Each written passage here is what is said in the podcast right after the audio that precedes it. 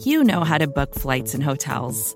All you're missing is a tool to help you plan that unbelievable travel experience. That's why you need Viator. Book guided tours, excursions, and more in one place. There are over three hundred thousand travel experiences to choose from, so you can find something for everyone. And Viator offers free cancellation and twenty-four seven customer support for worry-free travel. Download the Viator app now and use code Viator ten for ten percent off your first booking in the app. Find travel experiences for you. Do more with Viator. Support for this show comes from Atlassian. Atlassian software like Jira, Confluence and Loom help power global collaboration for all teams so they can accomplish everything that's impossible alone. Because individually we're great, but together, we're so much better. Learn how to unleash the potential of your team at Atlassian dot com. That's A T L A S S I A N dot com. Atlassian.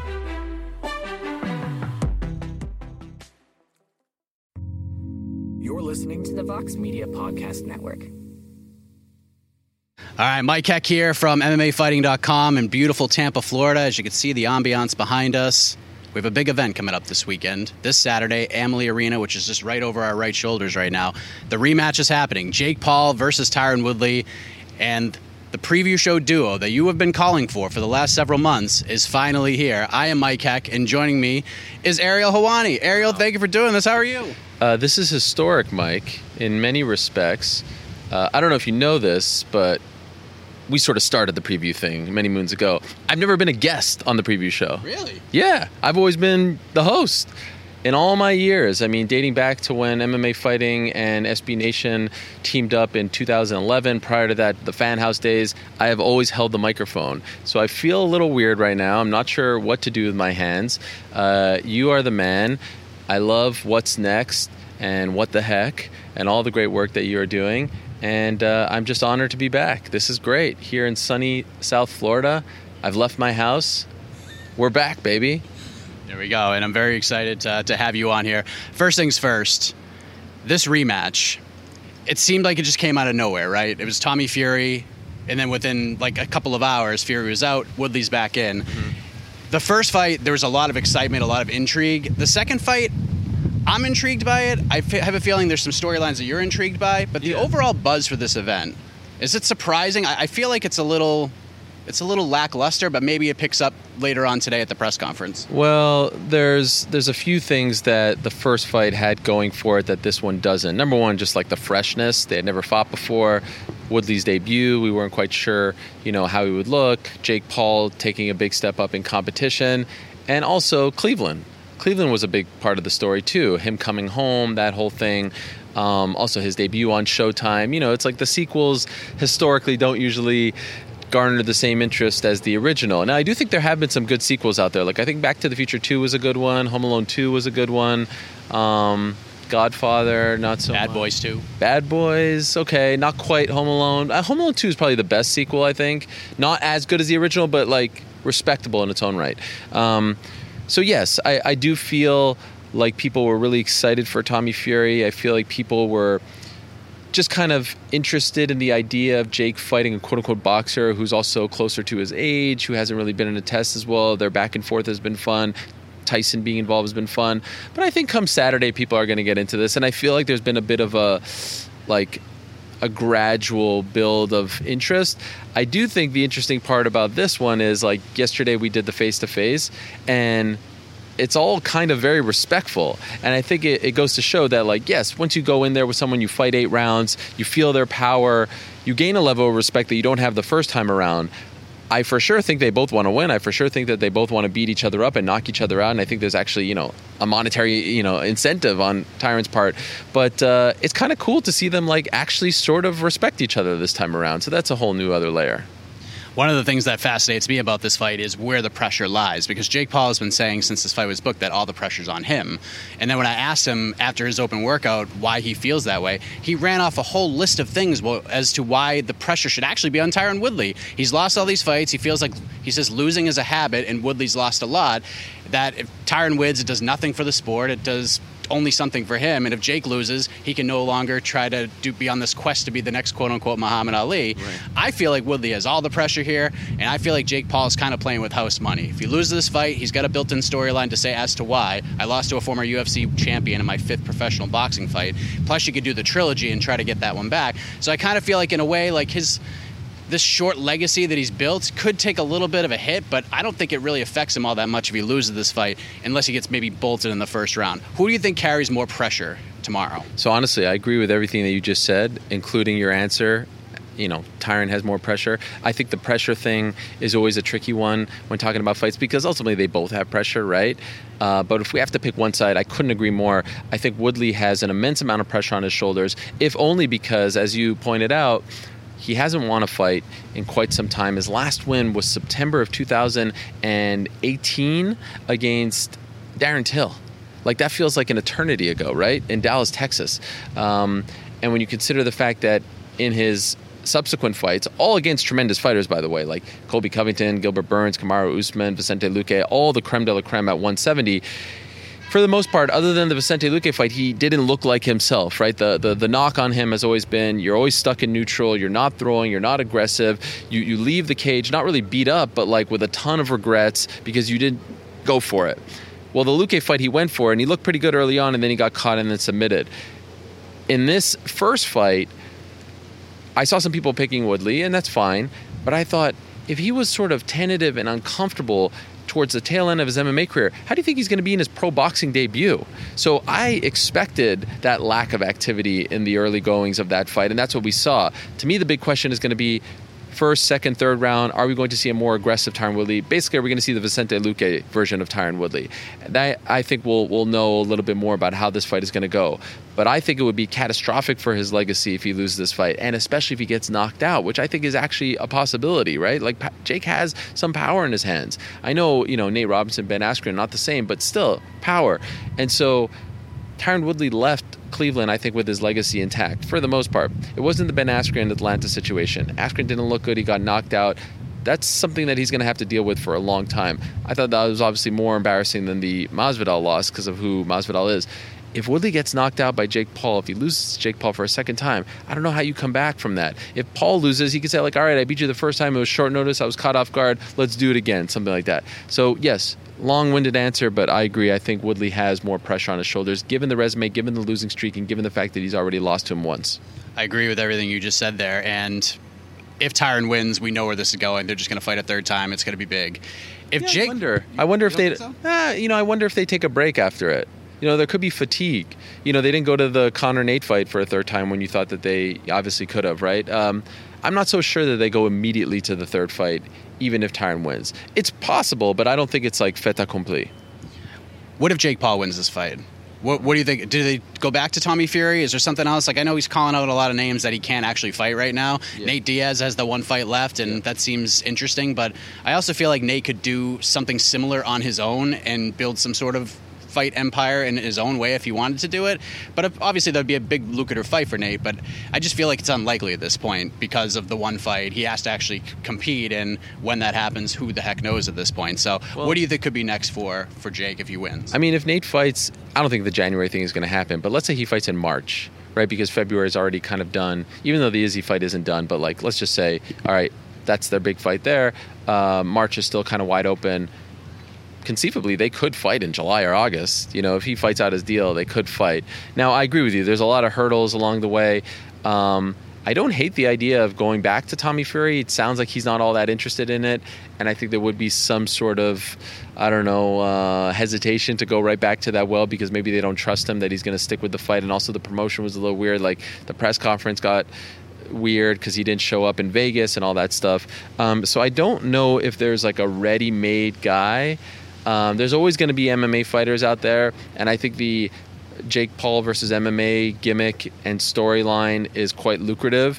It's very smart what he's doing because he's staying in the sport where he can make more money, but he's going after the guys who are well-known, especially for the eighteen to thirty-four-year-old demo. Like, more people know U F C fighters than your typical counterpart in boxing, and he's bringing them over to a sport that they're not well-versed in. He's fighting them. They're making a lot of money, a lot of attention, and he's winning. So it's a very smart playbook, and I think he can afford to stick around with that playbook for a little bit. But right now, there's no like ready-made guy. Like I think, I think in in um, in Cleveland, it was like, all right, you win, Tommy Fury wins, boom, right? There's no scenario like that right now.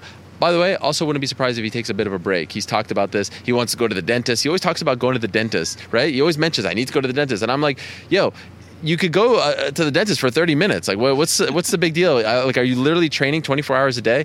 Um, but he, he, I think he wants a bit of a break. This is his fourth fight in thirteen months. Now, people will scoff at the idea of a fight against Nate Robinson and all that stuff. But still, it's a training camp. He's taking it seriously. You see how he looks. So I actually wouldn't be surprised if we don't see him until the summer. And who knows who emerges between now and then. Very interesting what he's been doing. I do want to talk to you about Frank Gore versus Darren Williams, because that is just so interesting. There's so much interest to this fight. Both guys making pro debuts. Both guys have been tied to combat sports for a while, but they're finally taking that next step to actually get in the ring. And I think these guys have so much gusto, especially with their names and where they came from. And I have so much respect for both of them for preparing the way that they have, for saying yes to this fight, and not going into the combat sports trash talk. They're just going in, respecting each other. Yeah, just going to go cool. in there and have a fight. I love this fight. Yeah. Uh, by the way, gusto, great word. Um, Yeah, they, they they are treating this very professionally. Like, it's not Lamar Odom showing up for celebrity boxing. Both guys don't need the money. I mean, Frank Gore was just in the N F L last season, right? So you know he doesn't need the money. Darren Williams did very well. If you look at his, um, you know, his N B A salary, and he's not one of these guys who's broke, who's desperate, all that stuff. Darren Williams, a lot of people don't know, uh, was a high school wrestler and did pretty well in the Texas area. Uh, he wrestled up until eighth grade, and then he had to decide wrestling, basketball, and obviously it was the smart choice to go the basketball route. So he obviously owns, you know, co-owns a Fortis M M A. He's he's rolled. Like, the guy's just not some dude who's like, oh, I want to fight. Now, of course, you know, we have to, you know, curb our expectations, and it's their debut. I respect him a lot for the fact that six weeks ago he weighed two forty-two and he just weighed in at two eleven. That's really interesting. There's a cap of two twenty. Can't weigh more than two twenty come Saturday night, so that's interesting as well. Frank Gore, you look at his Instagram, and again, it's Instagram, I know, but the guy knows what he's doing. Like, he knows how to hit mitts. Like, you could tell when someone knows. I, I've seen those videos of like the Houston Rockets going to the P I, and you see Westbrook and Harden hit a heavy bag. They have no idea what they're doing, right? Like, these guys know how to punch. Um, And I think it's like an appropriate matchup. It's kind of fun, N B A versus N F L. I'm curious if any N B A or N F L guys will show up uh, in support on Saturday night. So, yeah, it adds a nice little intrigue. And I like the fact that it's not like Darren Williams against some boxer, you know, because we've seen that happen. Like, I remember Johnny Morton getting K O'd brutally in K one back in the day on the Brock Lesnar card. Like, we don't want to see that. So I think it's appropriate, it's fun, it's different, it's a nice little one-off fight. And I love I love the way they've been conducting themselves, you know, in the build-up. Completely agree. Frank Gore is actually quite terrifying on the mitts. I was right there yeah. during his workout. I was like, holy moly. Pop. Yeah, he's got pop. I mean, third all-time leading rusher, most games played as running back. That's a tough man, right? In the N F L, to last that long, he wasn't, you know, Barry Sanders, but for those that don't know, like, Frank Gore is a gangster. Like, people respect him in the N F L because of his toughness. To last that long in that position where it's car crash after car crash, you are tough. And I think what's interesting is, like, N F L players have a better reputation in terms of their toughness. Basketball players are kind of, you know, viewed at as not so tough. Uh, and so it's interesting to see, like, who's siding with who and if Darren could kind of rewrite that narrative. Two last things. One, what's the people's main event, and why is it Chris Avila versus Anthony Taylor? Well, I mean, it's so much fun. Chris Avila, the protege of Nathan Diaz, him being on this card is very strategic and very smart. Um, they fought once before. Taylor's just, a, I mean, he's just like, he's very entertaining. The fact that he's back is funny in its own right. By the way, I looked at his record. He's had two fights in Mexico since the August fight against Tommy Fury. I feel like there's no visual evidence. Like, where did these fights happen, uh, Anthony Taylor? Like, I need to... Like, what? You just secretly went to fight in Mexico all of a sudden and got two W's over there? It's a little it's a little sus, as the kids like to say on the internet, but more power to you. Uh, Avila actually is a pretty good striker. He's been in this spot before, U F C two oh two, Artem Lobov, under the Conor versus Nate fight. So I feel like, you know, they kind of put him on here to drag Nate out, and it worked. He's here, although he hasn't been really present. Uh, I think he was at the open workouts. Other than that, he hasn't showed up, which is fine. It's just fun. Uh, I like the M M A component. Um, but if I'm being honest, like, that's kind of like a wink, wink, nudge, nudge. I'm very curious in the Serrano fight because I think the Serrano fight has the highest stakes attached to it. Um, Miriam Gutierrez is tough. Serrano's moving up to one thirty-five. She's fought at one thirty-five. She appears to be in great shape, even though she's a natural one twenty-six. Amanda Serrano versus Katie Taylor would be the biggest fight in women's boxing history. It would be, you know, like our version, our M M A version of like Ronda Cyborg back in the day or something like that. That fight can sell out or at least do really well at Madison Square Garden. Not Hulu Theater, like the big Madison Square Garden. They can make seven figures for that fight. Like, it's all historic stuff. Katie did her part last weekend.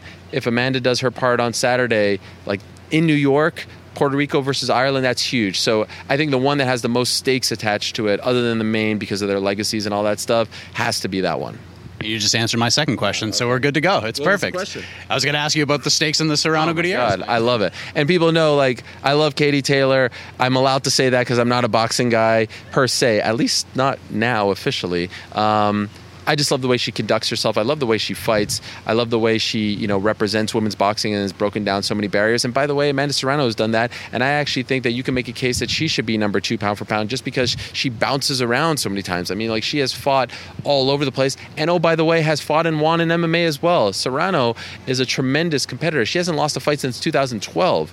And she is not a natural one thirty-fiver, but she has to go up to one thirty-five to get this fight. I just think Puerto Rico, Ireland, springtime, New York, Madison, Madison Square Garden, in a sport that really took a long time to accept the women, is pretty damn cool. And these, I mean, and also, by the way, it's not just like a one-off type of thing where it's like, oh, there's a featured attraction fighter going up against some no-namer. This is arguably, like, in M M A and in boxing, how often do you get one versus three pound for pound fighting each other? You know, I remember when D C fought Jones, that was, in my opinion, the only time that we saw one versus two fight each other pound for pound.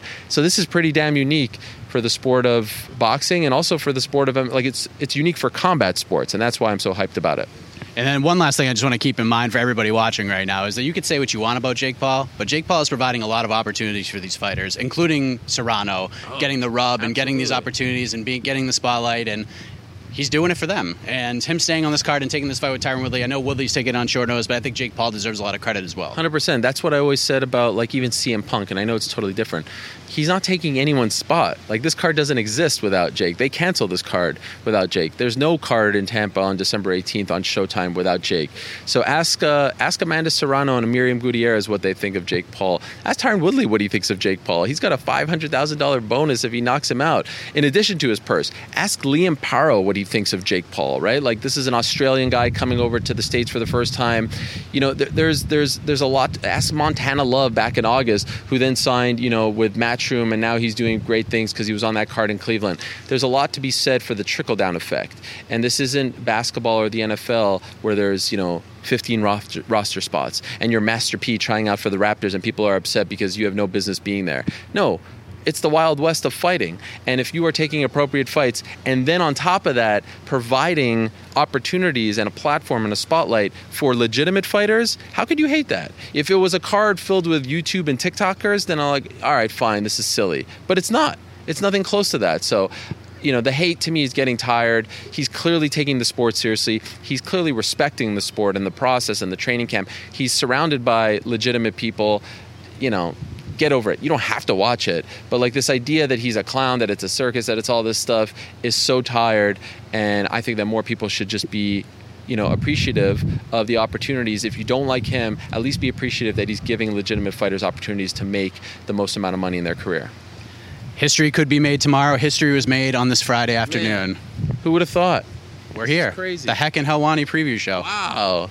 H and H, H and H Bagels, the H and H Bagel show. You know H and H Bagels? I've heard of it. I've it's never actually been. Good Seinfeld episode about H and H Bagels. Oh, yeah, yeah, yeah. Okay. Yeah, yeah, yeah. But uh, a New York staple, if you will. Uh, the last time I was in Tampa, by the way, U F C on Fox. Um, Rose was on the card, I think, against Tisha Torres.